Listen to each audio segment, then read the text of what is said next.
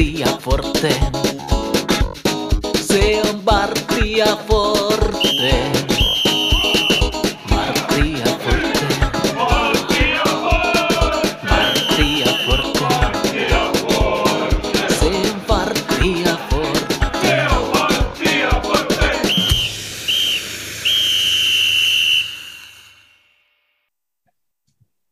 Se on Varttia Forte. Tervetuloa kuuntelemaan TPS-kannattajien jalkapallo-podcastia.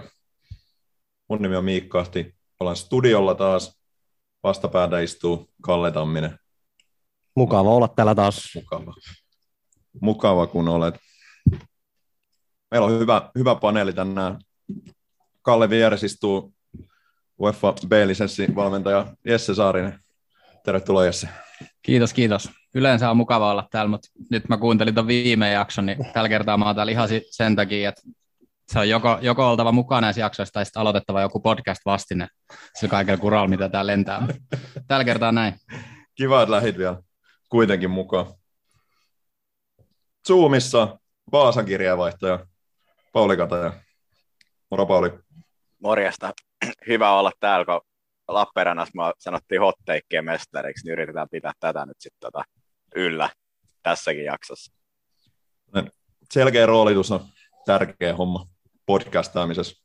Parempi kuin Tintillä. Heti lähetti. Heti lähetti. Että. No, mutta minkä takia me ollaan täällä tänään? Me ollaan täällä sen takia, että Tepsi on pelannut taas vähän jalkapalloa.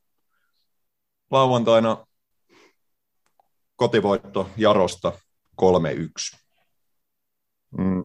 Meillä on ollut tässä vähän taukoa, niin ehkä, ehkä tota, alustetaan niin, että oli vähän hankalat lähtökohdat ehkä tuohon tohon otteluun. Mennään vielä niihin aikaisempiin peleihin. Oli Spandex Away, eli Biffen, Biffen vierasottelu, joka tapahtumana oli oikein mukava, mutta peli oli ehkä pikkusen, pikkusen tahmeet sielläkin. 2-0 voitto siitä onneksi, jonka jälkeen oli se SIK Akatemia-peli kotona, minkä ensimmäinen puoli aika oli varmaan kauden huonointa jalkapalloa, kääntyi onneksi sitten toisella puolella hyvin. Ja sitten oli tuo Lappeenrannan reissu, missä Kalle ja Pauli ja minä oltiin.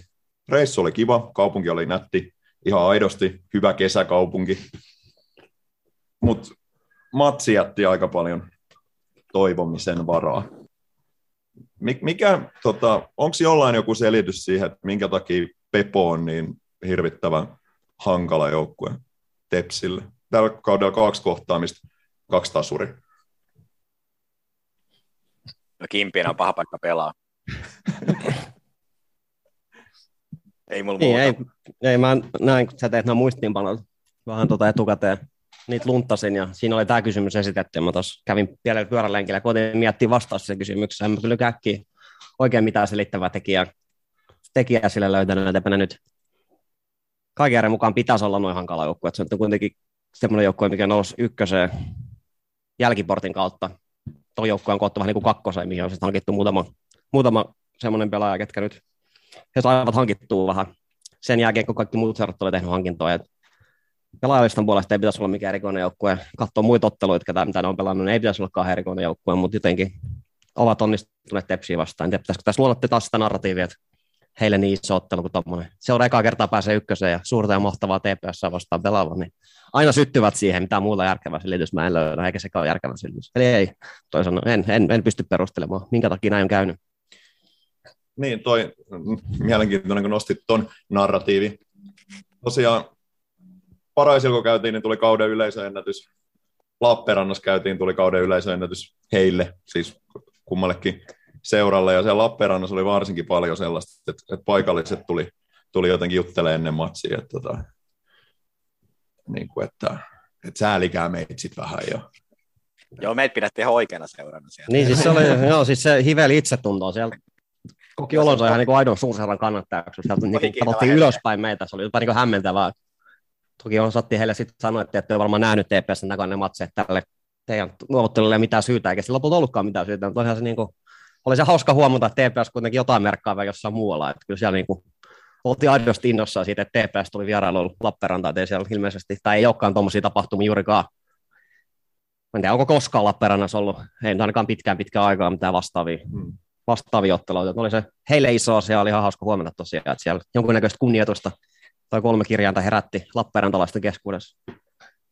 Niin edellinen yhteisötapahtuma on varmaan ollut se Tero Pitkämäen keihäskaari 2007. Niin, no, se isompi, isompi, mutta oli tämäkin nyt iso, ei se nyt tietenkään semmoinen bangeri ole. Joo. No mitä, miten sä oot Jesse nähnyt tuon Pepon, tai ajatellaan nyt se Pepo vieras, vieraspeli, oliko se tota, jostain katsottiin jotain XG, että Tepsi olisi pitänyt kyllä voittaa se niiden valossa, mutta varmaan se Pepo teki sitten jotain ihan hyvinkin vai tekikö, mitä, miten sä näit sen Pepo? Mä selvitin meidän ennakkoon tota Pepoa ja mä nyt tässä keksin, mä koitin keksiä jotain selitystä, niin mietin, että mun mielestä silloin sieltä valmennuksesta ilmoitettiin, että he tulee vaihtelee aika paljon pelaamista vastustajasta riippuen, niin ehkä he on sitten onnistunut löytää Tepsistä niitä puutteita ja, ja tota, heikkouksia, mitä ilmeisesti löytyy, löytyy ja onnistunut tekemään niin kuin hyvät, hyvät suunnitelmat. Ja onkin onnistunut mun mielestä he ainakin siinä tota, nyt tässä pelissä Lappeenrannassa, niin ainakin oli sen prässi jotenkin kattonut etukäteen, että he pääsi aika yksinkertaisesti sieltä prässialta pois ja tälleen, että ehkä he on niinku valmi, ollut, valmis vaihtelemaan sitä omaa pelaamista enemmän vastustajan mukaan ja sitten se on nyt toiminut Tepsiin vastaan sit erityisen hyvin. Joo. Itse asiassa kaivoin tuon XG, niin en tiedä taas minkälainen sivusta, mutta heilmotti niin XG siinä ottelussa. Olisi ollut yksi ja Tepsillä kaksi ja puoli. Mikä oli niin. vähän mulle sillä kun mä sen matsin katoin, niin en olisi kyllä ikiarvannut, että Tepsi siinä matsissa kerrytti XG tähän kahden ja puolen verosta. Niin oli ihan hirveästi mitään niin kuin, tuhlattuja maalipaikkoja esimerkiksi jäänyt siitä matsista. Mennään toki vähän siinä nyt sitten pitkä vierasreissu ja pitkä valmistautuminen, niin keskityskin ajoittain saattoi olla samussakin peliseuraamisessa. Oli vähän ikävä se yksi kuva, kun siellä oli ja vakiopanelistit ylärivissä. Yksi ei kattonut kentälle päinkään siinä kuvassa. Oli pari jätkää käännyt kädessä ja yksi katsoi jonnekin sivu, sivuvasemmalle. Jätin pahasti kiinni siitä, että miten asiantuntevasti menot matseja seurataan, mutta olin, olin vähän yllättynyt tuosta, että, että miten Tepsi mukaan nyt kahden ja puolen veroisesti paikkoja siinä matsissa luo, mutta Oliko tässä pelissä rankkari? Eikö Tepsi missä on jossain pelissä rankkari? Nyt. Piffeni vastaan. Ra- rankkari on tota... ei se tässä Ei pelissä se ollut. Ei se tässä pelissä ollut. Piffeni vastaan. Simo Roiha, missä Siitä tuossa- on ihan koiran koppi alkanut siitä. Joo. Ta- Siitä ei Tai oo. jos oli rankkari, niin en ainakaan muista. Ei, Ei, ei, ei, ei, rankkari ollut. Olen mä se ei. koosteikin kattonut. Siinähän, mutta Pepalla oli alussa, tai puolella suhteessa alussa semmoinen tuplapaikka, missä jälkimmäinen blokattiin, niin mun mielestä siitäkin pitäisi olla jo, no ainakin se yksi melkein niin kuin XG, tai miten se nyt, mutta sekin mun mielestä siinä on kaksi hyvää paikkaa, aika hyvä se blokki vielä siihen. Oli niitä sitten muitakin, että vähän Niin olihan siinä erikoinen. perat, Peratsade, kun Irvan Sadik pääsi joku sen kerran puskea aika avoimesti siellä boksissa. Niin. Ei Mitään kahden hyviä puskuja saanut aikaiseksi, mutta oli kuitenkin siellä vaara-alueella pääsi aika vapaasti puskea. Mutta mä en tiedä, että onko tuossa XG, että miten ne erottelee noita puskuja ja niin laukaisuja. Puskuthan voi lähteä vähän niin kuin aina vähän millä sattuu. Et Kyllä se, Nyt on varmaan niin monta Joo. erilaista XG-mallia kuin la- pitäisi- laskija.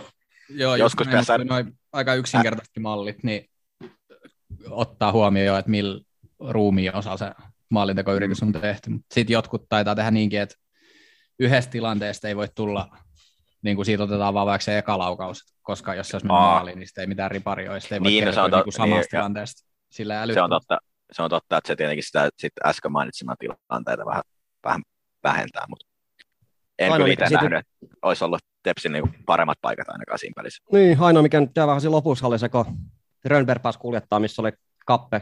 Siinä ihan, Mm. ihan matsin lopussa oli se niin kuin vähän erilaisia suorituksia, saattanut päästä nokikkaa veskarin kanssa, mutta se, se nyt sitten meni miten meni, mutta se nyt oli semmoinen ainoa, mistä jää niin kuin jossiteltavaa oikein Jota- sopiminen. Siinä olisi ollut aihio kyllä luoda hyväkin maalipaikka, mutta se nyt sitten meni vähän siihen kapetaan. Tasoituksen, tasoituksen jälkeen Pepo oli kyllä melkein lähempää kyllä tehdä maalia kuin Tepsi oli. Se oli tosi huono sitten taas se, sen jälkeen kyllä se pelaaminen. Se oli muuten Biffen pelissä rankkari. Se oli hakanpää, joka otti kiinni sen. Mutta mut siitä päästään mm. niin aasisillalla siihen, että eihän tämä Pepo vieraspeli esitys ollut juurikaan heikompi kuin Piffeni tai Jäpsi tai äh, Gnistani vastaan vieraspeliesitykset. Et, et yleensä se on vain ykkösessä riittänyt siihen, että Tepsi on ykkösen paras vierasjoukkue. Että et tuolla samalla pelillä on, on periaatteessa saanut mm. riittävästi pisteet. Mm. Tässä päästään ehkä semmoiseen filosofiseen pohdintaan, että onko niinku Tintti Johanssonin tehtävä viihdyttää vai kerätä pisteitä. Tässä on kahta leiriä. Max Allegri sanoi aikanaan Juventuksen valmentajana, että jos te haluatte viihtyä, niin menkää sirkukseen. Et voidaanko niinku valmentajat vaatii mitään muuta kuin, että se tuottaa pelitavan, milloin mahdollisimman hyvät saumat saada kolme pistettä. On muuten aika mykistävä toi sun mainitsema vierassala, kun mä tässä katsoin, että Tepsi on pelannut pist- kerännyt kahdeksan pistettä enemmän kuin toisessa paras vierasjoukkue. Tepsi on 21, KTP on saanut kahdeksan pistettä vierasmatseista. Siinä on niin kuin, tässä sitten on 13 pistettä otettu kaulaa KTP vierasmatseista. Se on aika iso määrä. Siinä mielessä on kyllä hyvää työtä tehty vierasmatseissa, vaikka ne, nytkin taas jossitellaan tuloksia, mutta sarjataulukko kertoo sen suhteen aika hyvä kieltä, että tietysti ainakaan vierasmatseista että sarjataulukon tilanne olla mukattu, että ehkä enemmän siellä kotipeleissä ja niin alkuvuoden tulokset vähän jossiteltavaa. Niin, ja sarjataulukkohan näyttää ihan hyvältä, ei siinä nyt ole suurta valitettavaa. Kaulaa voisi olla vähän enemmänkin, joo, mutta tässä nyt toistuu tällä kaudella vähän se sama ongelma kuin viime kaudella, että noi sarjan häntäpään joukkueet tuntuu olevan hankalia Tepsille, että on hävitty Piffenille ja pelattu pari kertaa Pepon kanssa tasan, että nämä on semmoisia niin vaikeita tuloksia kannattajille sulattaa. Ja oikeastaan sen takia me nyt vellotaan tässä Peppo-matsissa, vaikka tuossa on hieno, hieno voitto alla, että et sen, halusin nostaa sen tähän, koska se oli se tilanne, mistä lähdettiin tähän, tähän Jaro-otteluun, että siinä oli huono tulos alla ja jotenkin yleinen fiilis taas aika maassa sen myötä, mutta tota, sieltä tulikin sitten ihan, tai tuli hieno, hieno tulos sitten Jaro vastaan. Niin ja Jaro on toiseksi paras vierasjoukkue tässä sarjassa näköjään 13 pisteellä. Oli mm. vaikea ottelu, oli todella vaikea ottelu etukäteen, kun tuli sarja. Niin, meistä meidät unohtaa, niin paras vierasjoukkue vastaan hyvä vireessä vielä. Niin oli, oli. Mutta niillä oli tosi pitkä tappioton putki. Joo. Seitsemän matsi tappioton putki. Ja narratiivin mukaan Jarohan aina paha Tepsillä. On. Vaikka ei oikeasti ole, mutta mut, narratiivi on kyllä aika vahva ollut siinä. Käsittele sitä, onko siellä jotain järkevää sanottavaa vielä Pepomatsista? No niin, hektistä nykyinen internet-aikakauden elämä, että eihän semmoisia matseja enää muista, kun sitten kuitenkin on puolitoista viikkoa aikaa. Niin. Aika masentuneitahan se matsin jälkeen oltiin. Kyllä siinä hetki vähän syvisvesissä uitiin, mutta äkkiä sekin sitten unohtui. Näitä sattuu. Ei se nyt maailmaa kaatanut sekään, sekään pisteä tosiaan. Keskimäärin ollaan pelattu ihan hyvin vierassa, niin se trendi jatkuu. Kyllä se varmaan niin kuin tässä sarjassa voittava resepti, että jos et yhtään vierasmatsia häviä, nyt on niin kuin, tässä meillä oli kuusi voittoa ja kolme tasuria, että jos tuolla samalla pistekeskiarvolta koko kauden takaa loppuun, niin ihan hyvin menee kyllä siinä vaiheessa. Niin ilmeisesti mä oon viihtynyt paremmin. Mä seurasin tuon Pepo-matsin ruudusta ja Pepon Twitter-tililtä. Siellä oli, oli taas tämmöisiä helmiä, että 73 minuuttia pelattu, että puoli pilvistää tuulee tai joku tällainen. Ja sitten oli giffi, kun joku keinuu päävesillä täkös. Tällaista helmeä oli siellä. Mä viihdyin ihan näiden kahden tahon parissa kovasti koetettiin löytää se tota, Pepon Twitter-tilin pitäjä siellä, mutta ei, hei onnistuttu pääsemään saman pöydän ääreen. Me pientä kyselykierrosta harrastettiin siinä kotijoukkueen ultrien keskuudessa, mutta saatiin jopa tuntomerkit, mutta ei löydetty sitten tuntomerkkeihin vastaavaa, mm. vastaavaa persona. En tiedä, missä hän oli piileskellyt sit meiltä, kun matsi koettiin. Oli ottanut kuva siitä meidän vieras katsoman takaa kyllä varttien neuvottelu alkuun, ja oikein oppisesti oli nimennyt viiti varttia Kimpiselle, että siinä oli tämmöinen pikku herkkupala meille tiputettu ennen matsi alkuun, mutta olisi suonut, että olisi admin jäänyt sinne vaikka 15 minuuttia myöhemmin, niin olisi saanut bongattua sitten ykkösen Twitterin mullistaneen niin henkilö, iso, kautta henkilöt. Iso kunniaosoitus oli tuo twiitti. Haluan ainakin uskoa, että se oli suora viittaus meihin. Yksi narratiivi, narratiivi ei riittää, mutta yksi on se, että Epsi ei voita isoja otteluja. Aina kun on iso matsi, varsinkin kotona, tai oikeastaan kotona on iso matsi, niin niitä ei voiteta. No, nyt voitettiin Jaro-peli. Oliko tämä Kalle iso matsi? Lasketaanko tämä semmoiseksi isoksi matsiksi?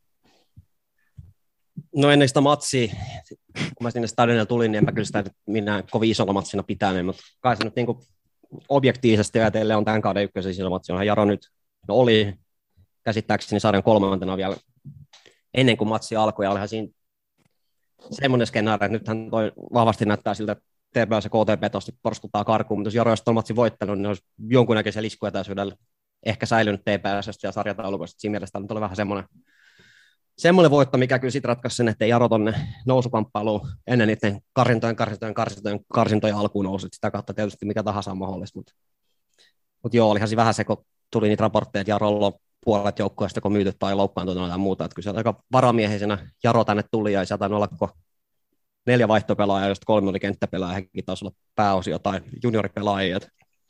Siinä mielessä ei helpoin lähtökohta Jarolle matsiin, mutta en ehkä ne ottelu ollut sitä mieltä, että oli iso ottelu, mutta kyllä se nyt sitten kyllä se varmaan oli kuitenkin tämän kauden mittareilla. Jos Saada kolmosta vastaan pelataan, niin onhan se nyt, on se nyt iso matsi, vaikka se ei vähän olikin taas aluksi syttymisvaikeuksia. Tässä mieltä Pauli, oliko tämä iso matsi?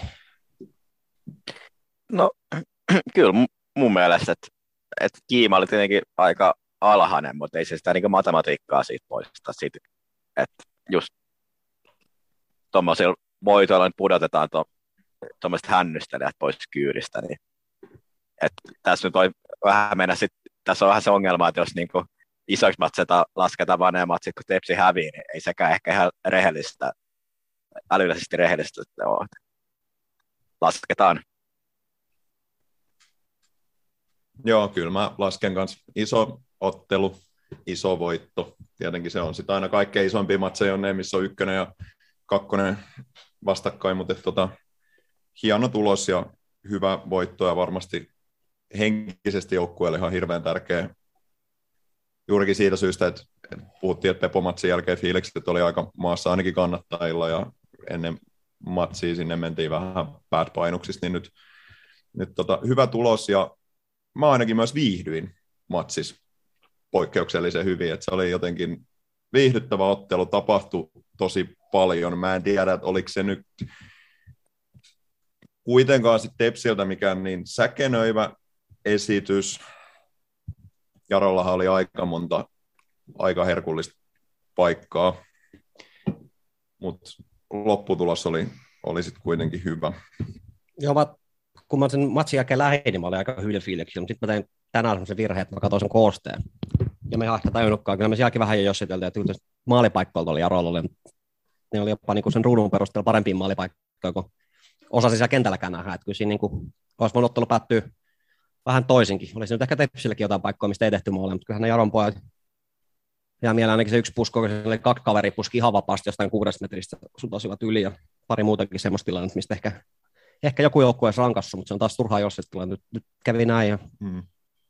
Mä, hyvä, hyvä niin. Mä haluan tässä nostaa erityisesti Antoni Annanin tota, sen vedon, mikä siihen katoin kanssa koosta ja en kyllä osaa sanoa sen perusteella, että oliko sisällä vai ei, oli si- siinä ja siinä, mutta olisin suonut sen miehelle, koska yllättävän kuulonen tilasto. Antoni Annanilla on ammattilaisuralla neljä tehtyä maali. Mikä varmaan, varmaan olisi se viides maistunut. Joo, se oli kyllä Kerttulin kievarin jälkipeleistä tota, kelalti eestä taas, ja sielläkin se vielä jakoi mielipiteitä, että joku on aivan varma, että oli maalissa, joku oli sitä mieltä, että ei ollut maali. Täytyy sanoa, että en, en kyllä pysty sen kuvan perusteella sanomaan, että ylittikö koko pallo maaliviivaa vai ei, mutta oli, oli hieno, hieno hevospotku häneltä. Joo. Mukavana. Mä tuossa jossain vaiheessa mietin, että hän on tällä kaudella muutamaan kertaan päässyt sellaisen paikkaan boksirailta, missä olisi joku voinut vetää, ja mietin silloin, että mitä hän tarvitsisi tapahtua, että Antoni aina ylipäätään yrittäisi maalintekoa, mutta näkee tuommoinen kiva karkkivetopaikka, kun tulee, niin kyllä se hänkin sit niitä käyttää ja ehkä se siitä sit sen viidennen maalinsa vielä tässä Tepsivaadassa tekee. Toivotaan näin. Ja se oli hyvä, että sekä Albion Musaci että Dempa Savage sai maalitilit auki. Et se oli molempien kannalta tosi tärkeää. Musaci itse kommentoi, että ei ollut enää edes apina siellä sitten oli norsu tai jotain tämän suuntaista. Mutta... En usko, että on fyysisesti mahdollista, että norsu alkaa mm. siis elässä. Vaikka tosi lihaksikas poika onkin, niin kuulostaa mahdottomalta yhtälöä. Ehkä joku tosi pieni norsun poikainen korkeintaan Ei ainakaan aikuisnorsu. Aika iso eläin. No ei, niin ei ollut aikuisnorsu, mutta jonku, jonkunlainen norsu. Ja tarkkuutta Albi näihin pelin jälkeen sen kommentoihin täältä. Oli hyvä haastattelu kyllä. Kyllä. Mutta tässä matsissa ehkä niin kuin pelillisesti, jos mietitään, niin se semmoinen asia, mikä sieltä nousee erityisesti, oli tämä formaatio muutos, mikä siinä oli tapahtunut. Jesse sanoi tuossa äsken, että Pepo on joukkue, joka pyrkii aina reagoimaan siihen, miten vastustaja pelaa tai mukauttamaan sitä omaa pelaamistaan sillä tavalla siihen, siihen sopivaksi, onko tämä nyt sitä vastavalmentamista nimenomaan, mutta et, äh, mitä sä näet, et, tai mitä sä ajattelet, että minkä takia, tai veikkaat, miksi Tepsi oli päätynyt tämmöiseen ratkaisuun, että nyt kaivettiin se kolmen linja naftaliinista, juteltiin Juri Kinnusen kanssa silloin pari viikkoa sitten, ja Kalle kysyi siinä, että onko sitä harjoiteltu sitä kolme, kolme linjan kanssa pelaamista, niin Juri sanoi, että ei ole. Eli sitä oli viikon verran treenailtu siinä. Mm, he tais, tai Tintti taisi sanoa raportissa, että, että johtui siitä, että mitä pelipaikan pelaajia oli käytettävissä. Et kun noi, hänellä nyt ollut, ei ole ollut tyytyväinen laitapakkeina pelanneisiin pelaajiin, niin sitten tälle, tälle sinne löytyi sitten Rönnberg ja Kinnunen pelaa, pelaa niitä wing, wingbackkejä. Mm, ja olihan siis sitä vastavalmentamista, että he halusi halus löytää ne taskut nimenomaan. Ja olihan se mun mielestä ihan selvä, että Jaro, Jaro ei osannut ollenkaan odottaa sitä, kun puhuttiin tästä vastavalmentamisesta. Jaro, Jaro oli 10 minuuttia ihan helisemässä ennen kuin he kun pystyi sopeutumaan siihen, että Tepsi pelasikin eri tavalla eri muodolla kuin mitä he oli odottanut. Et kyllä tämä oli vähän niin kuin kiertää takaisin alkuun, alku, että oli viihdytty pelissä, niin tämä oli nyt sitä, mitä mä oon. Mm. Joskus te kysyitte multa tässä, että mitä Tepsin pitäisi tehdä kotoa, ja mä sanoin, että pitäisi lähteä sille niin rohkeasti aiheuttaa vastustajille ongelmia, niin nyt tässä oli just silleen, että mitä Tintti sanoikin siinä raportissa, että nostettiin ne wingbackit molemmat ylös, eikä mietitty sitä, että, että mitä, jos, mitä jos me nostetaan ne ylös, että sitten me ollaankin auki sieltä. Mitä Tepsi oli, oli auki niistä laidoista, mutta ei mietitty sitä, vaan mietittiin, että aiheutetaan Jaro se ongelma, että sitten ne sitten ne Kappe ja Savage jää niihin taskuihin auki ja sitten päästiin siihen ja, ja sama löydettiin vastahyökkäyksenä ja päästiin hyökkää tosi paljon. Tämä oli pelin paljon avoimempi peli kuin Tepsin pelit yleensä, että niitä paikkoja tuli molempiin päihin enemmän ja se on sille strategisesti hyvä valinta tällaiselle joukkueelle, joka materiaalilta parempi, että sit yleensä jos sit niitä paikkoja tulee pa- paljon ja no tämmöinen yksinkertainen esimerkki, että jos vaikka monta kertaa päästään kuljettaa vastustajan linjaa kohti, niin jos meillä on Kasper Hämäläinen kuljettamassa siinä ja vastustajalla on kuka tahansa muu ykkösen pelaaja, niin me luodaan niistä enemmän vaarallisia paikkoja, koska meillä on ne laadultaan paremmat pelaajat. Et mä tykkäsin tästä Jaropelistä kyllä, vaikka tämä olisi voinut hyvin päättyä jotenkin muutenkin, mutta eikä tarvinnut edes mennä sirkukseen viihtymään. Mm. Ei, ei. Mä en ole sirkuksen ystävä silleen. Mä mieluummin katsoisin viihdyttävää futista. Yhdenlainen sirkus tämä TPSkin on ollut viime vuodet. Niin, toi on mielenkiintoista, että ei löydetty pelaajia sinne laitopakeiksi, sieltä on pudonnut nyt miehiä, mutta et, et, se on vähän harmi, että toi Joonas Lakkamäen kausi ei ole lähtenyt oikein silleen käyntiin, kun toivottiin, että hän, hän siellä oli, oli tota, ihan käsittääkseni pelikuntoisena terveenä, mutta nyt sitten mentiin mieluummin tämmöiseen systeemiin, laitettiin kolme topparia ja wingbackit.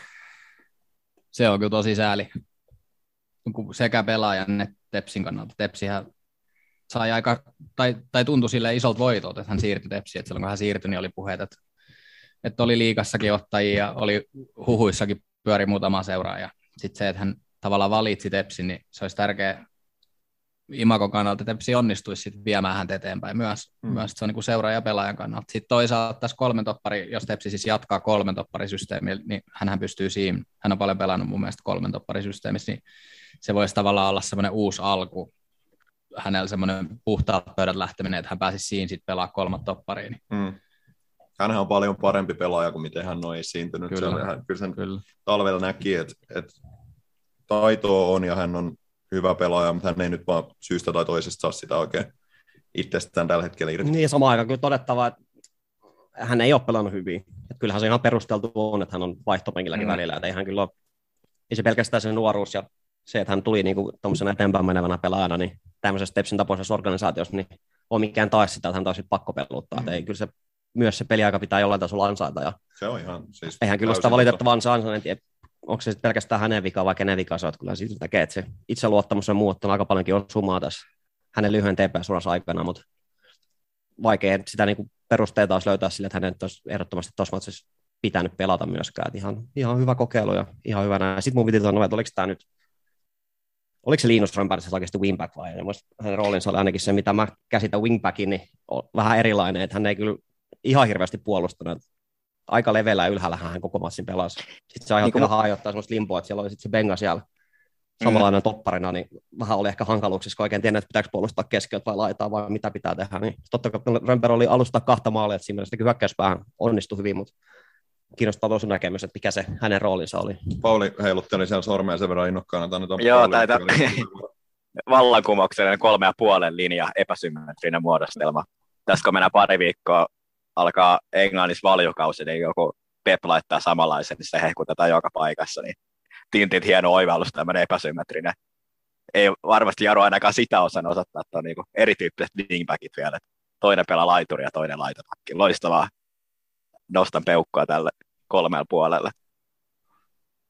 Joo, tuo Kalle kysymykseen, kyllä hänestä taidettiin otteluraportissa puhua wingbackinä, että varmaan se ajatus oli se olisi tietty mielenkiintoista tietää, että en nyt epäile tota Paulin hullu professori narratiivi ollenkaan, mutta, mutta kuinka paljon oli ohjeistettu ja kuinka paljon oli sit niinku pelaajatyyppien, tai sitä, että pelaajat teki itse omanlaisia ratkaisuja siihen. Et, et se on kyllä joskus, joskus te, tapahtuu niin, että puolustetaan ja hyökätään eri muodolla, niin sitten ne wingbackit voi sit toinen olla puolustus ja toinen keskikenttälinjassa, mutta ei se siltäkään näyttänyt kyllä. Hmm. Oli, oli mielenkiintoisen näköistä. Se Bengan puolustama alue oli aika iso, Oli, mutta hän, hän kyllä selvisi siitä. että joo. Hän on sitten taas, jos Lakkamäki on vähän tämmöisessä negatiivisessa kierteessä, niin tuntuu, että se Benga on, on sitten taas niinku positiivi, positiivisessa kierteessä. Se Hmm. Tuntuu, että minkä tahansa tehtävä voi antaa ja Hmm. hän hoitaa ja pelaa hyvin.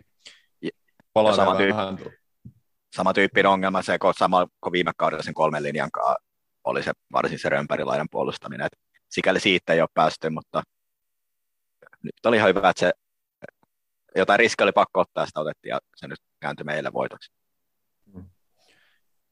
Joo, tuosta Rönnbergistä Tintti sanoi siinä samaisessa matsiraportissa, mihin tässä ollaan monta kertaa viitattu, joka oli muuten hyvä matsiraportti, oli niin kuin todella kattava ja siinä puhuttiin niin kuin oikeasti, oikeasti pelistä, ei ollut mitään, mitään tota, semmoisia semmoista futisjargonia, semmoisia ympäri, ympäripyöräyksiä, se oli, sitä oli kiva, kiva lukea ja kiva kuulla, mitä siellä oli niin kuin ideana taustalla, mutta tässä Tintti luonnehti, että Rönnberg on äärimmäisen offensiivinen wingback, mitä hän olikin. Siinä on kyllä pelaaja, joka on tullut nyt hyvin tässä niin kuin kauden edetessä. Hänestä on tullut aika tärkeä pelaaja, pelaaja Tepsille. Mitä sä, Jesse, ajattelet, onko toi wingbackin rooli hänelle ihan, ihan tota, toimiva, vai näkisikö enemmän semmoisena perinteisen laiturina sitten? No joo, kyllähän parhaimmillaan ehkä on niissä yksi vastaan yksi tilanteissa. Se on, voi olla, että niissä wing, wingbackinä pela, pelatessa saisi enemmän niitä puhtaita yksi vastaan ykkösiä. Niissähän hän vaatimattomasti jossain haastattelussa sanoi, että jos tulee yksi vastaan yksi, niin kyllähän joka kerta menee ohi, Joo. mikä on sille aika kova. Kalle Norsu-asiantuntijana voi ottaa tuota, kantaa, että kuin realistinen lausunto tämä on, mutta et, No joku jätkähän niitä tota, oli tuonne Twitterin koonnut jonkun analyyttisen tunnin kanssa noita niin haastoprosentteja, niin eihän kyllä siellä top 5 ollut onnistuneissa haastoiset. Niin, ja äh, Leo Messillä oli joku 66 prosenttia joskus, niin se oli niin kuin ihan poikkeuksellinen, mutta joo, niin no se on tietty, olisi mielenkiintoista nähdä sitten, että jos TPS jatkaa tällä systeemillä ja sitten ne vastustajat alkaa tekemään sitä vastavalmentajista, että se yllätysmomentti puuttuu, niin kuin pahasti ja miten siihen isketään niin kuin siihen puolustusmuotoon ja just sinne Rönnbergin taakse, niin se, se, se jäisi nähtäväksi. Ja mä harvastan tätä Tintti Ivarssonin kasvatusmetodia, kun hän on näissä edellisissä matteissa aika äänekkäästi kritisoinut Rinus Rönnbergin puolustushalukkuutta ja kyvykkyyttä siellä laitonin paikalla, niin mikä olisi koskaan parempi tapa, nyt taas Pauli tippuu linjalta.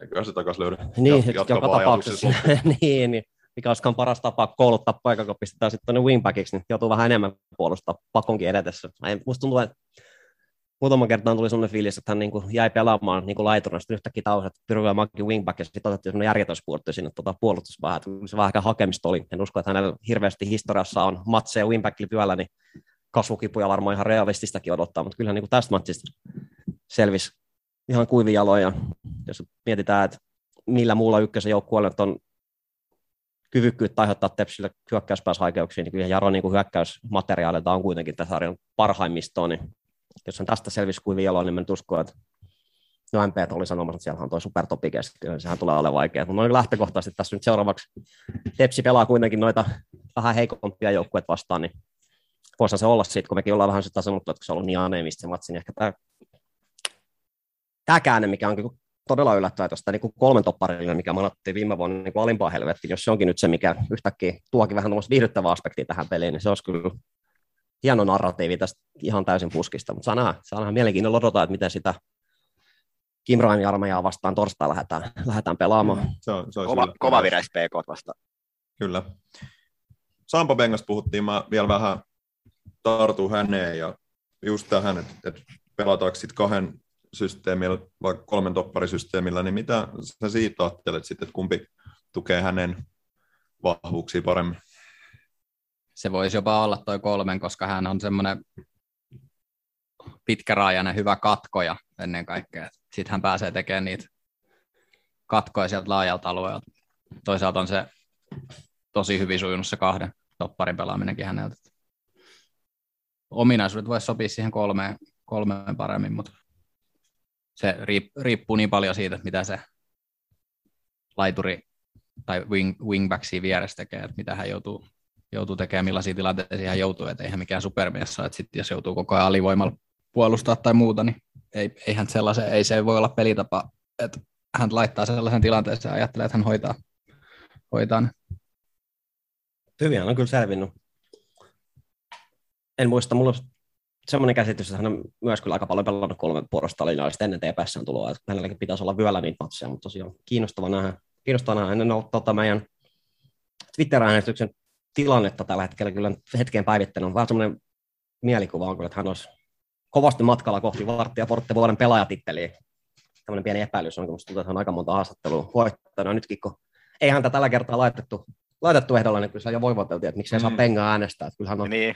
Nopeasti ainakin ottanut tämmöisen jonkunnäköisen fan favorite asema itselleen, että mukava olla kaveri ja kova hassottelee kahvien kanssa muuta, niin tuntuu kansan hänestä pitävää ja mikä siinä, kun peliesitykset on hyviä, niin ehdottomasti jatkoa.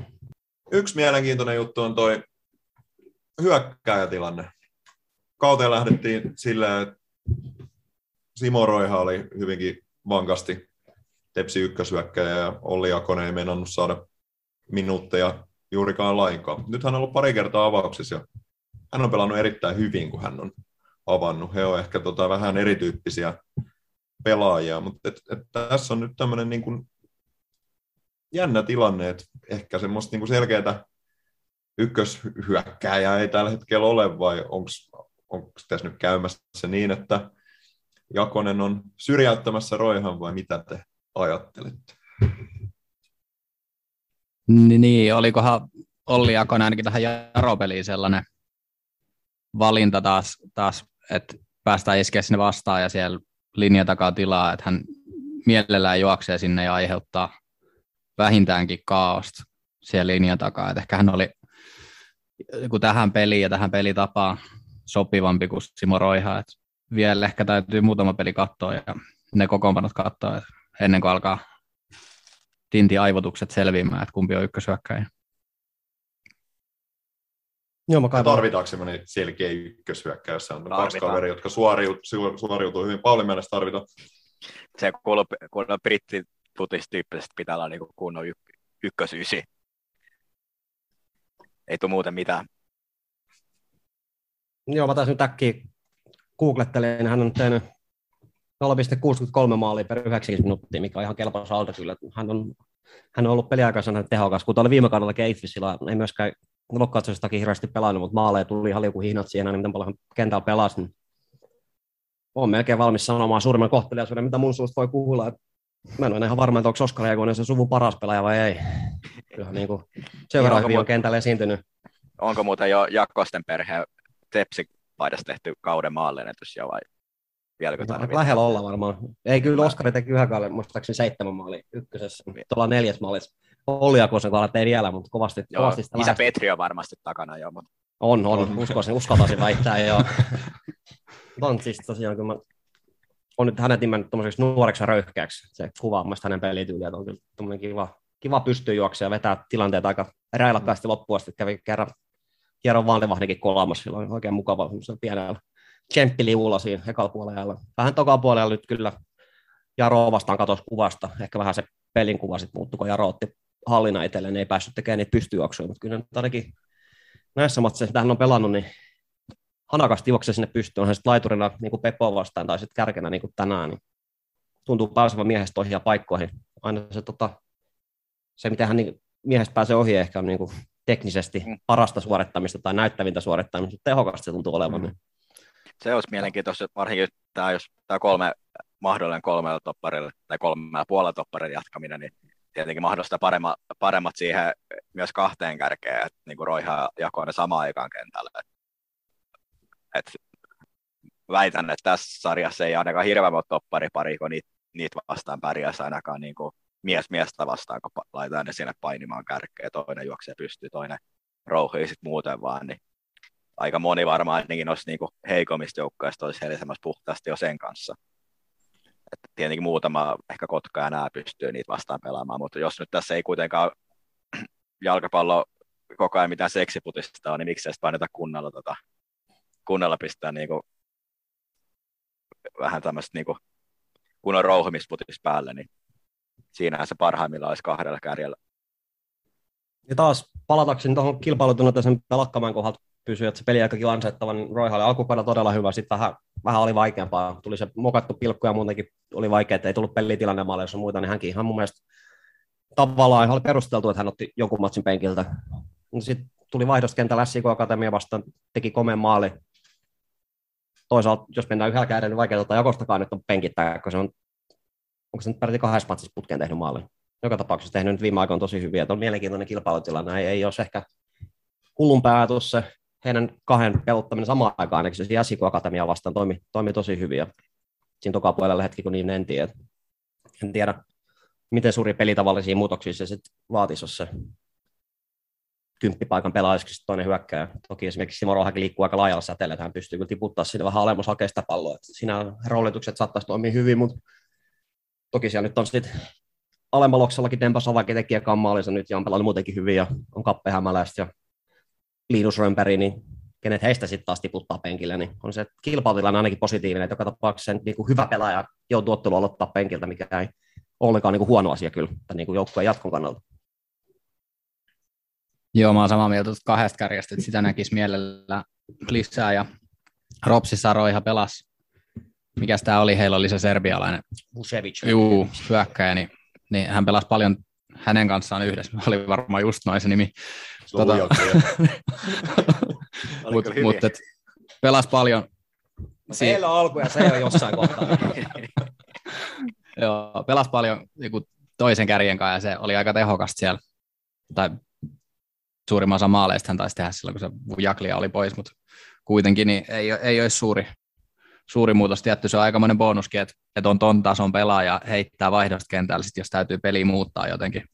Että sekin on aika arvokas asia, että on, on vaihdos tuollainen pelaaja. Nyt ehkä Jaronkaan nähtiin, nähtiin, että kun siellä oli kolme, kolme nuorta laitapakkia, niin, tai y, yksi vähän hyökkäävä, mutta kuitenkin, että sieltä ei pystytty niin kuin kauheasti kaivaa mitään.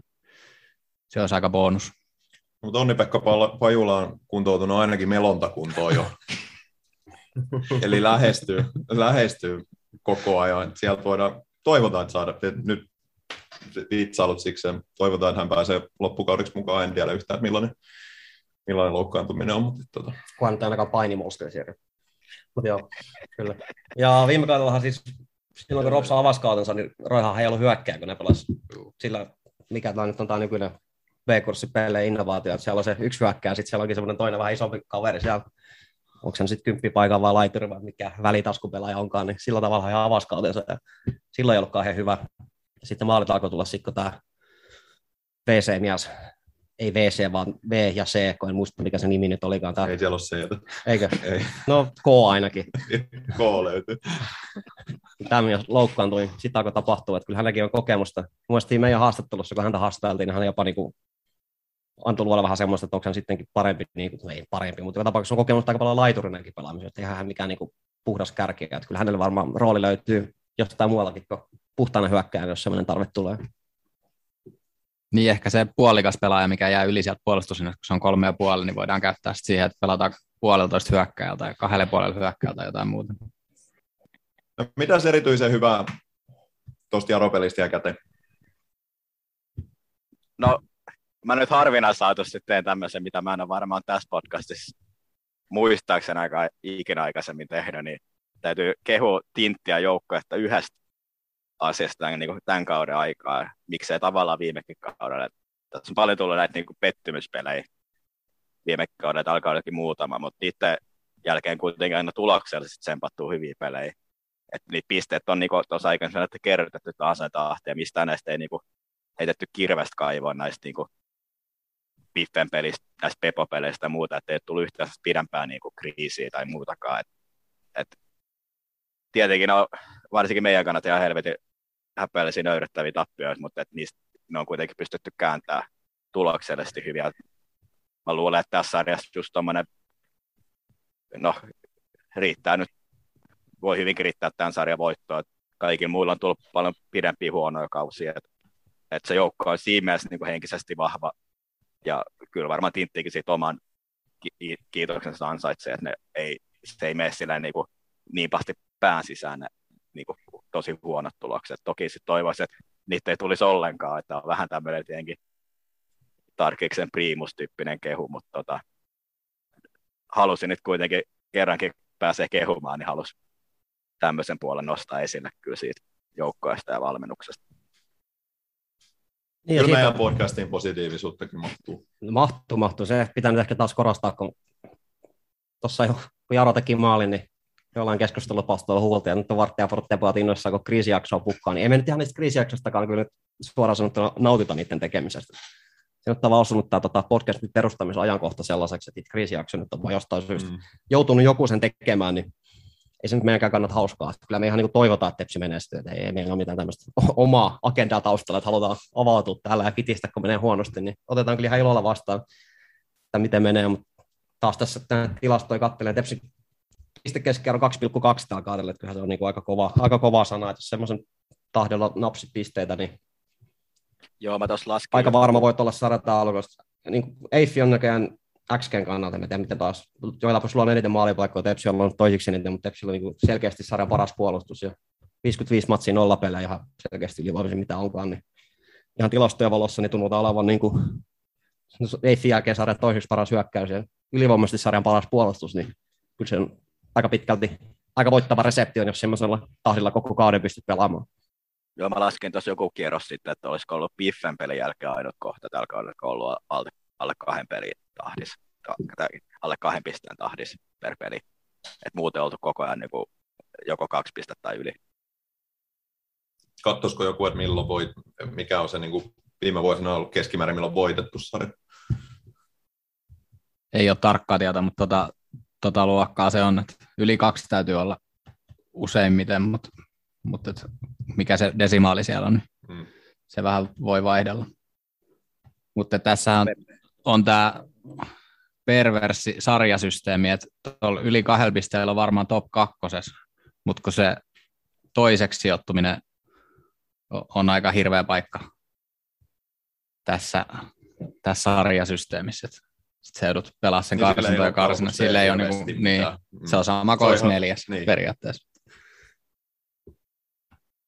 No tästä mun piti paljon näiden asioiden asiantuntija, niin kysyä vähän näitä asetelmia, kun tässä on nyt tässä on viisi matsia tätä varsinaista sarjaa jäljellä, niin olisiko tässä kuitenkin pelimies veto tankata että sinne kakkos siellä ottaa se vieraspeli kotevet vastaan, enemmän kuin se kotimatsi, kun ne kotimatsit on kuitenkin tilastollisesti ollut vaikeampaa, niin strategisesti jättäytyy kakkoseksi ja mennä sitten lopussa rinnalle ja ohi. Tämä oli, tämä oli hyvin paulimaista pohdintaa. tämä on kyllä hyvä, hyvä, hyvä pointti kyllä, että ei, en pitäisi, toki nyt että en pitäisi ihan mahdottomaan, mutta jos sellainen paikka tulee niin kuin viime kierroksen, niin en, en, en, sulkisi pois. KTP on helppo loppuohjelma tähän nyt tähän loppusarjaan. Mutta en lähtisi niin varttavasten ehkä niin häviämään pelejä, ainakaan vielä. Mutta ihan hyvä pointti. Painettomassa tilassa Kotkassa on kuitenkin helppo pelaa kuin kotiyleisö edessä niin kuin sarja ykkössijoitettuna periaatteessa siinä vaiheessa. Ja nyt tässä tarkistin viime kauden ykkösessä nostiin VPS 1,88 piste keskiarvo. Toki viime kausi oli 54 aika sekamelska kausi, että Mm. mä en tiedä, onko se, onko se vähän niin kuin eri tilanne, katsotaan täältä. Mutta oliko viime ihan kauden kiinni. eka kerta, kun oli toi loppusarja? Ja sitten Oulu nousi sitä kautta ennen, niin oli piste keskiarvo oli 2,27, eli suurin piirtein sama kuin Tepsillä ollut nyt, että nyt niin kuin Tepsi pelaa sellaista tahtia, kun nämä lähtökohtaisesti tuo ykkösen, ykkösen voittaja ylipäätäänkin pelaa, niin viime kausi oli vähän, vähän outo, kun se nyt tuli kaiken näköistä tapahtu, tapahtu kesken kauden ja kukaan ei ollut oikein kauhean hyvä. Niin, niin.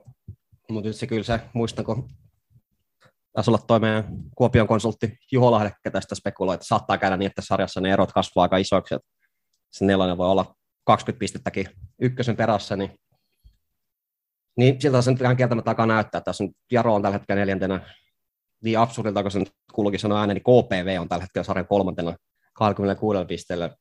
Se tuli mulle vähän yllätyksiä, mä en ole missään tajunnut, että KPV nyt pelaa kuitenkin noin hyvää kautta, mutta on sekin nyt onnistunut, onnistunut pisteet napsiin, mutta siinäkin on jo 11 pistettä tällä hetkellä tepsi eroa, että kyllä se nyt niin kuin vähintäänkin kahden kaupalta tuntuu näyttävän, näyttävän tämä homma, vaikka toki, toki kautta on vielä paljon pelaamatta, mutta kyllä erot, erot vaan nyt näyttää, näyttää aika isoksi, isoksi muodostumaan tuon kärjen takana. Toki se sitten noissa viimeisistä yläloppusarjapaikoista käydään aika tiivistäkin kamppailua, siellä on kolmonen viiva kahdeksan neljän pisteen sisällä toisistaan. Jos noita matseja tykkää katsoa, niin voi jonkunnäköisen narratiivi luoda siitä, että ykkösen loppukausi tulee olemaan mielenkiintoinen, mutta ei ehkä ihan niin kuin samanlaista kiimaa nähdä kuin viime kaudella, kun siinä oli kolme joukkuetta, jotka kamppailuivat ihan, ihan loppuun asti siitä top kolme sijoista, niin vähän erilainen kausi tämä nyt näyttäisi olevan kuin viime vuosi. Niin, en tiedä, uskaltaako sanoa vielä. Sellainen fiilis että viime vaan kun voitettiin Vepsu jossain pelissä, olikohan vierais, Vepsu vierais, niin silloin oli vähän tämmöinen samanlainen fiilis, että nyt me tiputettiin Vepsu tästä Mm. nousutaistosta pois. Et Mm. tuntuu, että silloinkin karistettiin tämmöinen hännystelijä, ja sitten kuitenkin se tuli sieltä, sieltä vielä ohi. Et varovaisia kannattaa olla. Kalle myös. Niin. Kalle erityisesti. Mm. Viime vuonna nousu hävittiin kyllä siellä Jinksamissa ehdottomasti. Mitä- Kiitos Kalle. Mitään ei ole opettu opiksi, jos hetki hetkellä näyttää tämä Jinksamis homma vaan kasvattamaan päätään. Teidän pitää jotenkin sitoa mut. Mitä joku käsimerkki näyttää, kun menee vaaralliseksi tuo puheen, niin mä, mä lopetan sen sitten. Lopetetaan tämä nopeasti ja siirrytään seuraavaan peliin. Torstai PK35 vieraissa siellä. Tota, PK35 Kim Raimin valmentama. Kim Raimi, Pauli hyvä ystävä ja Jesse jonkunnäköinen valmentaja esikuva. Millaista ottelua odotatte? Kovavireinen PK, niin kuin Pallikin niin. totesi. Jakaa Joo. ykkösen tota, viideottelun kuntopuntarin kärkipaikkaa TPSn kanssa, että viidestä matsista kymmenen pistet. Siellä on Kim Raimi vihdoin saanut kurssin kääntymään. kääntymään siinä mielessä en mä tiedä ketä vastaan hän on palannut, mutta ihan, ihan ok meiningillä vetäneet. Kotiotteluissa nyt ei, ei niinkään juhlinen, mutta kuitenkin nyt sanotaan, että vähän kurssia aikaistuu, että sehän näytti aika huonolta se heidän hommansa. Taisivat olla MP vastaankin häviöllä, ja me mietin, että nyt näyttää pahalta, mutta sitten MP, MP otti tukkaan, niin MP on nyt tämän sarjan uusi kriisijoukkue. Eiffin titteli on siirtynyt heille, Eiff vaihtoi valmentaja ja sai sen narratiivin mukaisen boosti siitä, mitä asiantuntijapiirit osasivat odottaa, ja ottivat hienon 2-0 voiton, voiton KTPstä. Mutta mut, mut, 20 maalia näyttäisi viiteen peliin PK-matseissa ollut, että olisiko tämmöinen kunnon hulabalo tiedossa sitten torstaina, kun kaksi tämmöistä uudelleen syntynyt viihdyttävä TPS kohtaa Kim Raimin, niin jos on vedonlyöjä, niin over, under, over 2,5 maalia ehdottomasti tuossa matsissa tulee näkemään. PK on ollut niin se Tepsille ehkä sopivin joukkue tässä viime aikoina tässä sarjassa. Mun mielestä se iso kysymys on, että nähdäänkö me tämä uudelleen syntynyt TPS, vai Mm. nähdäänkö me se sama TPS, mikä oli ennen tota, tota Jaromatsia, se on mielenkiintoista nähdä, miten sinne lähdetään. Joo, kaksi hienoa valmentajaa vastakkain. Mitä tahansa voi tapahtua.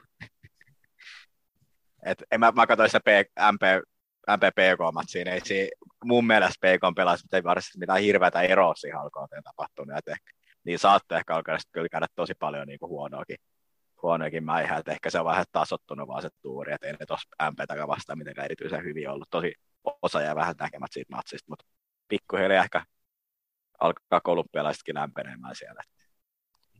Ja Sä oot viime aikoina ollut jutellut Paha paljon- paikkaa tulee nyt vastaan. Niin, oot sä jutellut sun hyvän ystävän kanssa ja kysynyt perusteet, minkä takia Nutti Tykkylä on osittain löytänyt itsensä penkiltä, että mitä, mitä tämä tarkoittaa. Tämä on ihan skandaalinkäynyt käänne tällä sarjan kannalta.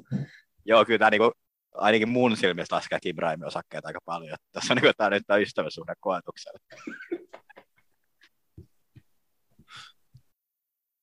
Mutta oot oikeasti näiden niin ulkomaalaisten. Kukas se nyt, oliko tämä Medina se Rivaldo? Joo, Joo, heillä oli vähän vaikeaa, vaikeaa alkukausta. Nyt kun on katsonut tuloksia, niin on ulkomaan puolella vähän lämmennyt. Siellä on muutamassa viime siis lähinnä nämä heidän kaksi kolumbialaista pakuttanut maaleen. Ehkä se Helsingin ilmanlaatu on parantunut ja pojat pystyy nyt Allergiakausi. allergiakausi loppuu ja terveet keuhkot, niin alkaa homma toimimaan. Mutta mut, mut. Sinällään niin Pekon kannat kyllä isommat, sit jos se mennään itse tuonne yläottosarjaan vielä pelata, niin ei hirveästi saisi pisteet menettää. Et siinä nyt kuudenteen paikkaan taitaa olla kahdeksan pistettä eroa, että se on aika, aika kova tuossa viides matsissa ottaa kiinni, niin nyt olisi syytä, syytä, syytä saada hyviä tuloksia, mutta en ole kyllä, täytyy myöntää, en ole juurikaan PK-otteita kyllä sen suuremmin seurannut. Tuloksia on katsonut, ei en kyllä tiedä, miten he on pelannut ja tuloksellisesti ihan hyvin, mutta siihen loppuu mun, mun asiantuntemus PK-suhteet onko Jesse seurannut mentorinsa otteita tarkemmin, että mikä siellä on ollut viime aikoina meininki. Ei ole tullut seurattu nyt tarkkaan, että hy- hyvä, että he on antanut Kim Raimilla aikaa, että se näytti jo vähän pahalta jossain vaiheessa. Siellä oli, oli semmoisia vähän tulehtuneja kommentteja mediaa Raimilta, että sanottiin, että tar- tarvittaisiin puolustuksen joku pelaaja, joka osaa pelata jalkapalloa tai jotain muuta vastaavaa. Että oli niinku sellainen, tullut toi Koskinen Sel- takaisin. Joo, totta. Sellainen oli jossain vaiheessa hyvä, hyvä että he, he antoi anto aikaa ja se on kääntynyt. Et vaikea, vaikea sanoa, mitä sieltä tulee. Vähän niin kuin vaikea sanoa, että mitä, mil, millä systeemillä Tepsi lähtee. Et varmaan riippuu siitä, että mitkä pelaajat Tepsillä on käytettävissä pelissä, että mikä se systeemi ja pelitapasta on. Jos on samat pelaajat, niin olisiko sitten sama systeemi. Mitä sä toivoisit? Kyllä Sano, mä- Sanotaan, että, on niin kuin, että pelaajat on kunnossa ja ei tarvitse semmoisia miettiä. niin kyllä mä toivoisin tätä samaa, samaa mentaliteettia ja samaa, samaa suunnitelmaa, että pidetään se peli avoimena ja lähdetään haavoittaa sitä vastustajaa, vaikka se tarkoittaa, että joissa asioissa jäädään itse sit myös hiukan haavoittuvaiseksi. Ja uusi rohkeampi TPS halutaan nähdä. Ehdottomasti. Todennäköisesti tässäkin materiaali ylivoima on kuitenkin sen verran meille päin, että, että jos siellä nyt aletaan mättää maaleja kumpaankin päähän, niin varmaan Tepsi kuitenkin jonkun maali enemmän tekee. Just näin, Eikä, ja vältetään se sirkus. Sirkus viihdytään futispeleissä. Eniten maaleja he on päästänyt tässä sarjassa PK, että ei siellä käynyt mikään niinku, vaikka Kim Raami vanha puolustaja onkin, niin puolustus heidän heikkoutensa tuntuu vaan että kyllä se on, kuten jo sanoin se, että jos viimeisen viiteen peli on kymmenen tehtyä maalia ja kymmenen päästettyä maalia, niin avoimet ovet on kyllä suuntaan tai toiseen, ja luulisin, että se nimenomaan sopii kyllä tälle TPSlle, jos tulosten perusteella ainakin, niin Kim Raimi tuntuu jonkunnäköistä avointa peliä harvoin harrastaa, että ei tule semmoista semmoista joukkoa, mikä on nähty, että vedetään linjan matalalla ja pistetään välit tiiviinä, niin sitten ei pääse ongelmista, jos sieltä tuleekin tosiaan tuommoinen pelkoa vailla oleva Kim Raimi, joka ajattelee, että kun tuo tepsi hyökkäämällä voitetaan, niin voisin kuvitella, että se sopii ihan hyvin meille, kun lähtökohtaisesti ne meidän hyökkäävät pelaat on vähän parempia kuin PK-pojat, vaikka se kolumbialaiset kovin veli onkin pelaamaan, pelaamaan tuota jalkapalloa. Mulla on semmoinen ennuste tähän matsiin, kun PK on tosi huono puolustaa erikoistilanteeseen. Kauden pelaaja Samba Benga avaa maalitinensa torstaina. No niin, kaksi vedonlyöntivinkkiä siis. Eli over under yli kaksi ja puoli maalia ja Samba Benga maalintekijäksi. Kuuntelijoille, jos jakso edetään julkaistaan niin torstaina, niin kyllä mä varmaan heitän. Pistäkää rahaa kiinni. Helppoa. Joo, pistäkää, pistäkää ilman muuta höveä. Ei, tä, kaiken tämän jälkeen eihän mikään muu voi toteutua kuin se viimevuotinen Pihlajamäen peli, mikä päättyi 0-0. Siinä oli se Rasmus Holma vähän kyseenalaisesti hylätty maali, mutta muuten, muuten siinä ei tapahtunut juuri mitään siinä pelissä. Päättyi 0-0. Se oli hirveä matsi. Juu. Mutta silloin ei ollut uudelleen syntynyt. TPS oli sitä vaikeaa alkukautta. Taas huomataan, miten helposti ne narratiivit syntyvät. Nyt on nähty yksi matsi, mistä TPS vähän iloisemmin hyökkässä. Nyt on jo iloisesti luotu tämä narratiivi uudelleen syntyneestä TPS. Saa nähdä, saa nähdä. onko tota, eri ääni kello sitten seuraavassa podcast-jaksossa äänitellään, mitä on mukaan mahtanut käydä. Tämä on tämmöistä vuoristorataa tämä. Tämä on, tä, Tämä tämä on meidän- tätä koko kausi ollut tätä, että joka matsin mukaan vaihtuu fiilis. Nollasta sata. No, viime vuodessa vähän jo spekuloitiin, että tosiaan se siirtoikkuna nyt on auki. Joitain, joitain pelaajia tuonne eri puolille on siirtynyt, mutta TPXn kohdalla on ollut hiljaista. Muista, oliko siinä, tota, oliko siinä viime jaksossa ne Mika Laurikaisen kommentit, kun häntä Turun Sanomiin haastateltiin tästä hankintatilanteesta. Ei Ne oli vähän, olla. ne oli vähän semmoiset kryptisiä, niin jotenkin siinä sanoi, että lähtökohtaisesti ei ole, ei ole tarvetta vahvistuksille, mutta sitä puolustuksen, puolustuksen tilannetta tarkkaillaan ilmeisesti tota, Jonas Sundman on ehkä mahdollista vielä jossain vaiheessa kentällä kadulla, mutta, mutta siitä huolimattahan se on se puolustuslinja aika kapea, niin mitäs, mitäs mietteitä se nyt sitten herättää Jesse Sussa? Onko tämä nyt semmoinen tilanne, että kannattaa hankkia pelaaja, vai onko tämä nyt semmoinen tilanne, että on kuitenkin niitä pöysää ja lakkamäkeä nuori poikia, että luotetaan, että kyllähän nyt sen mahdollisen vastuun, mikä kaudella olisi tulossa, niin pystyy klaaraamaan riittävän hyvin. Niin, jos luotetaan, niin ei hankita ketään, mutta, mutta jos se tilanne on se, että halutaan pelata systeemi, missä on laitapakit ja ei luoteta näihin nykyisiin, niin sittenhän täytyy hankkia joku. Et, ei, se Rantanen Carlson laitapakit tai Holma, Holma Rantanen laitapakit, niin se ei ole Ei. ratkaisua. Et se linkittyy tähän systeemiin ja miten meinataan pelata ja, ja mitä vaihtoehtoja halutaan, että et on. Mutta et, vähän mitä aikaisemminkin puhuttiin tuosta Lakkamäestä, niin ei se, ei se ole varmaan semmoinen projekti, mikä kannattaa nyt haudata ja todeta, että ei onnistunut ja laittaa reserviin tai jotain muuta ja hankkia joku toinen pelaaja tilalle. Vaikea tilanne, että onneksi en ole itse tekemässä näitä päätöksiä, mutta se liittyy näihin ja on, on monta semmoista skenaarioa, missä mun mielestä järkevä päätös olisi hankkia pelaajia, on sitten laita pakkeja tai toppareita tai, tai muita, mutta se pitää tehdä se päätös. Niin vaikea, oikein nähdä ehkä sitä, että mikä olisi sellainen sopiva profiilin pelaaja, mikä tässä ikkunassa nyt olisi saatavilla niin kuin laitapakkiosastolle. Että jos ajatellaan, että ei nyt haudata sitä lakkamäki-projektia, niin se ei ehkä pidä olla, ei voi ehkä liian kallis ja liian hyvä olla, mutta sitten toisaalta, että ei välttämättä ole järkeä hankkia mitään kehäraakkiikaan istumaan tai nostamaan palkkaa ja istumaan penkille. Et mä en oikein tiedä, mikä semmoinen hyvä profiili, minkälainen profiilin pelaaja nyt olisi niin saatavilla siellä laitapakin tontille. Mitä varmasti aika moni hyvä laitapakki varmasti hakee nyt tällä hetkellä aika moni muukin seura Suomessa, että ehkä vaikuttaa vähän hankalalta paikalta kyllä siinä on. No, eikä, eikä ole mitään ilmeisiä veikkausliikalainoja esimerkiksi. Mä vähän koitin googlata, niin ei sieltä kyllä niinku paistanut silmään, mitä vähälle peliälle jäänyt laitapakkiin, ketä niin kuin Sundman, Tatakai, Mettelä linjaisesti, kun viime vuonna hankittiin kolme sieltä veikkausliikasta, niin sen profiilin pelaaja ei kyllä kahdesti tullut mieleen, kun niitä tilastoja kattelin tuolta Transfermarktin puolelta. Sitten on tarjonta kyllä niukkaa, jos se edes Kallen listalla löytynyt yhtään nimeä. Ja nimenomaan laitapakkeja oli silloin kaikkein eniten.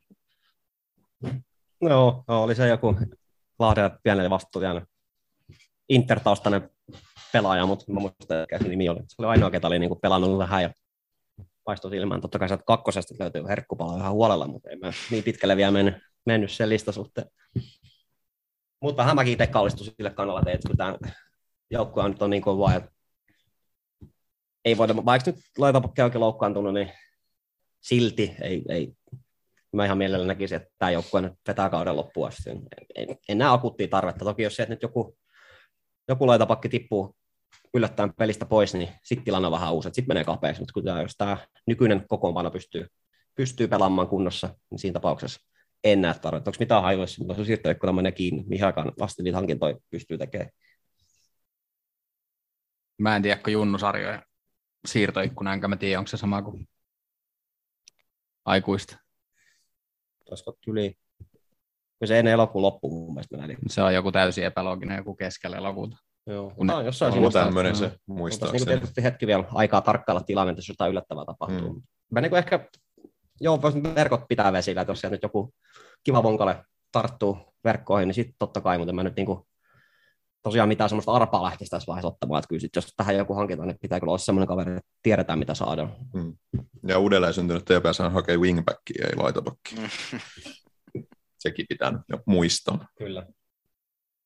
Ollaan perinteisesti aina käynyt tähän loppuun myös vähän muiden TPS-joukkueiden tuloksia. Tässä oli hiukan kesätaukoa, mutta nyt siellä on BSM-sarja pyörähtänyt käyntiin. Se on alkanut tepsiläisittää aika heikosti. Siellä on kolme tappioa. Kylläkin ihan kovat joukkueet ollut vastassa. FC Lahti, HJK ja SJK. Tuosta viimeisestä en ole nähnyt mitään, mitään tota videomateriaalia, olen nähnyt vaan tuon Palloliiton tulos, tulospalvelun, mutta et kuulosti aika, tai näytti sen perusteella aika katkeralta tappiolta, että siellä on johdettu 90 minuutilla asti ja sitten kuitenkin hävitty, hävitty vielä peli, että se oli, siellä on ollut pitkä bussimatka takaspäin. Vähän samanhenkinen matsi, kun oli se yksi runkosarjamatsi hoikoot vastaan, jolla myös maaliilottelu harrastettiin ihan lopussa. Sitten kaveri tuli rinnalle ja ohi, niin nyt se vielä potenssiin kaksi ja taas sitä lisäajaa kaksi maalia siinä Joo. 90 plus 5 tasolla se ratkaiseva, Joo. ratkaiseva voittomaali, niin on varmaan joukkuehenkeen nostettu paluumatkaa. Siellä on varmaan ollut aika synkät ajatukset. Sehän on kuitenkin jokunen tunti ajelee, niin Mm. ikävä, ikävä lopputulos. Toki, kuten sanoit, niin SEKhan voitti ihan pystyy sen oman lohkonsa noissa karsinnoissa, niin oletusarvo, että on kova joukkue, niin kuin oli se hoikoakin kova joukkue, kenelle onnistuttiin, onnistuttiin pupeltaa, mutta mut, mut, sulla oli se yksi korjaus meidän vanhaan virheeseen, mikä vähän liittyy näihin tuloksiin. Ei se paikka niihin ensi kauden P17 karin tai ihan varma vielä olekaan, vaikka niin tuossa yhdessä aikaisemmassa lähetyksessä ehdittiin mainostaakin. Joo, meillä on yksi tarkkakorvainen kuuntelija, joka on vähän paremmin perillä näistä juniorijalkapallon saloista.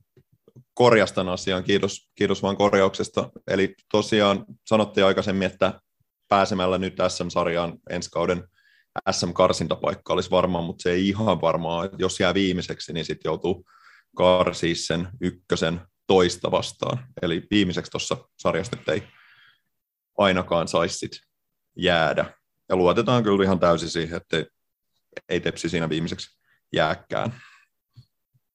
Siellä on tässäkin podcastissa muutamaan kertaan mainittu Onni Helen jatkanut maalitehtailuja kolme ottelua neljä maali. Seuraava peli on 13.8. Vepsuu vastaan kotimatsi kupittaa kasilla kello 14. Edelleen suositellaan myös näitä otteluita kaikille kuuntelijoille. Naiset oli vähän tauolla tuossa myös, ovat pelanneet nyt kaksi ottelua viimeisimpänä, voittivat palloirot 1-2. Siellä on nyt semmoinen tilanne, että, siellä on Tepsi ja PKKU karkaamassa vähän muilta. Öö, Tepsi on kolmen pisteen johdossa PKKU nähden, mutta, mutta siellä, heillä on yksi matsi vähemmän pelattuna ja itse asiassa seuraava matsi on nimenomaan näiden kahden joukkueen välillä 13.8. kello 16, eli tuostahan voi itse asiassa käydä ensin katsoa B-junnojen matsia sitten mennä katsoa tuon naisten matsin. Toi on tosi iso, iso ottelu ton sarjan tota, kannalta. No sitten on vielä tämä meidän U23 reservijoukkue, joka myös palasi tauolta ja valitettavasti hävisivät OBFKlle 2-0. Pelaavat seuraavan kerran Impivaarassa Peimari Unitedia vastaan. Mulla on jäänyt jotenkin vähän epäselväksi tällä kaudella, että mikä toi reservijoukkueen rooli tässä toiminnassa on, kun sieltä ei oikein nousta ylöspäin, eikä toisaalta sitten niin kuin noi edustuksen pelaajatkaan, niin kuin ehkä aikaisempina kausina enemmän siirryttiin joukkueesta toiseen, niin nyt se on ollut hyvin vähäistä ja he pelaa kyllä niin kuin tosi kapealla miehistöllä, että siellä on usein semmoisia matseja, että penkillä on ihan, ihan muutama kaveri. Mutta niin kuin me ollaan aikaisemminkin puhuttu, että nousemaan tuo joukkue ei nyt enää, enää tule. He on siellä aika keskikastissa. Mm, Sitten tässä on se iso ongelma. Nyt mä toistan itseäni tosi paljon. Me ollaan puhuttu tämä aikaisemminkin, mutta et, et se on iso ongelma, kun ne Bn pelaajat pelaa sitä B, SM tietenkin, se on tärkeä sarja. Sitten sit on vaikea saada, saada niitä B-poikia tuonne U23 matseihin, niin se on, se on vaikea yhtälö. Mutta ihan toi joukkue ei nyt tällä hetkellä kyllä niin kuin toteuta sitä, sitä, mitä siltä toivottaisiin tai että, että miten siitä saisi, se ei ehkä hyödytä sitä pelaajakehitystä sillä tavalla, kun olisi toivottava. Joo, ei, ei.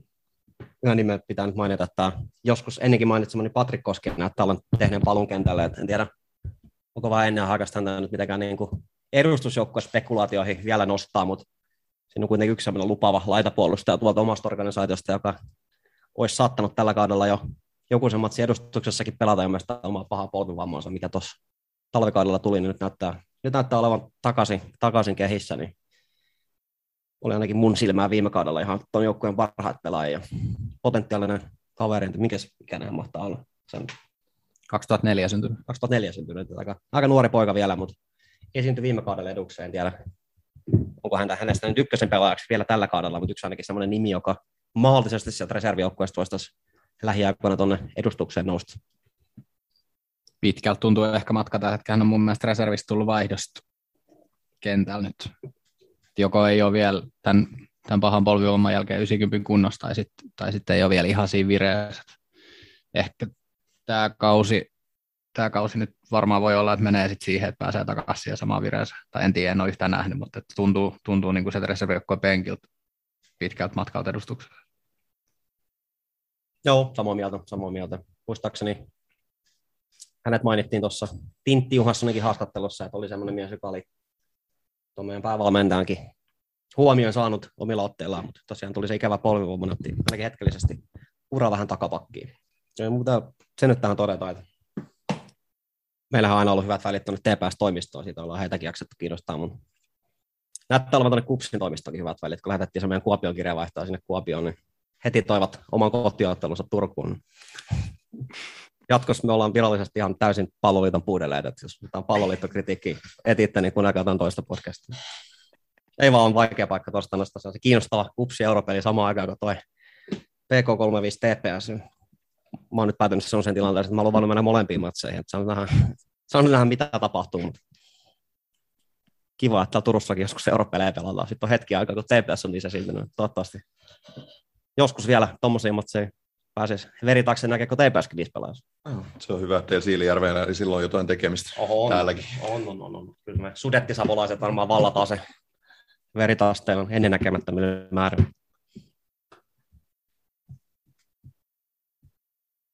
Kiitoksia Pauli. Kiitos. Mukava, kun olit mukana taas. Kiitoksia Jesse. Kiitos. Kiitoksia Kalle. Kiitos, kiitos. Kiitokset kaikille kuuntelijoille. Ei tiedetä taaskaan, mitä seuraavaksi tehdään, mutta kyllä me jotain, jotain taas jossain vaiheessa laitetaan ulos. Moi.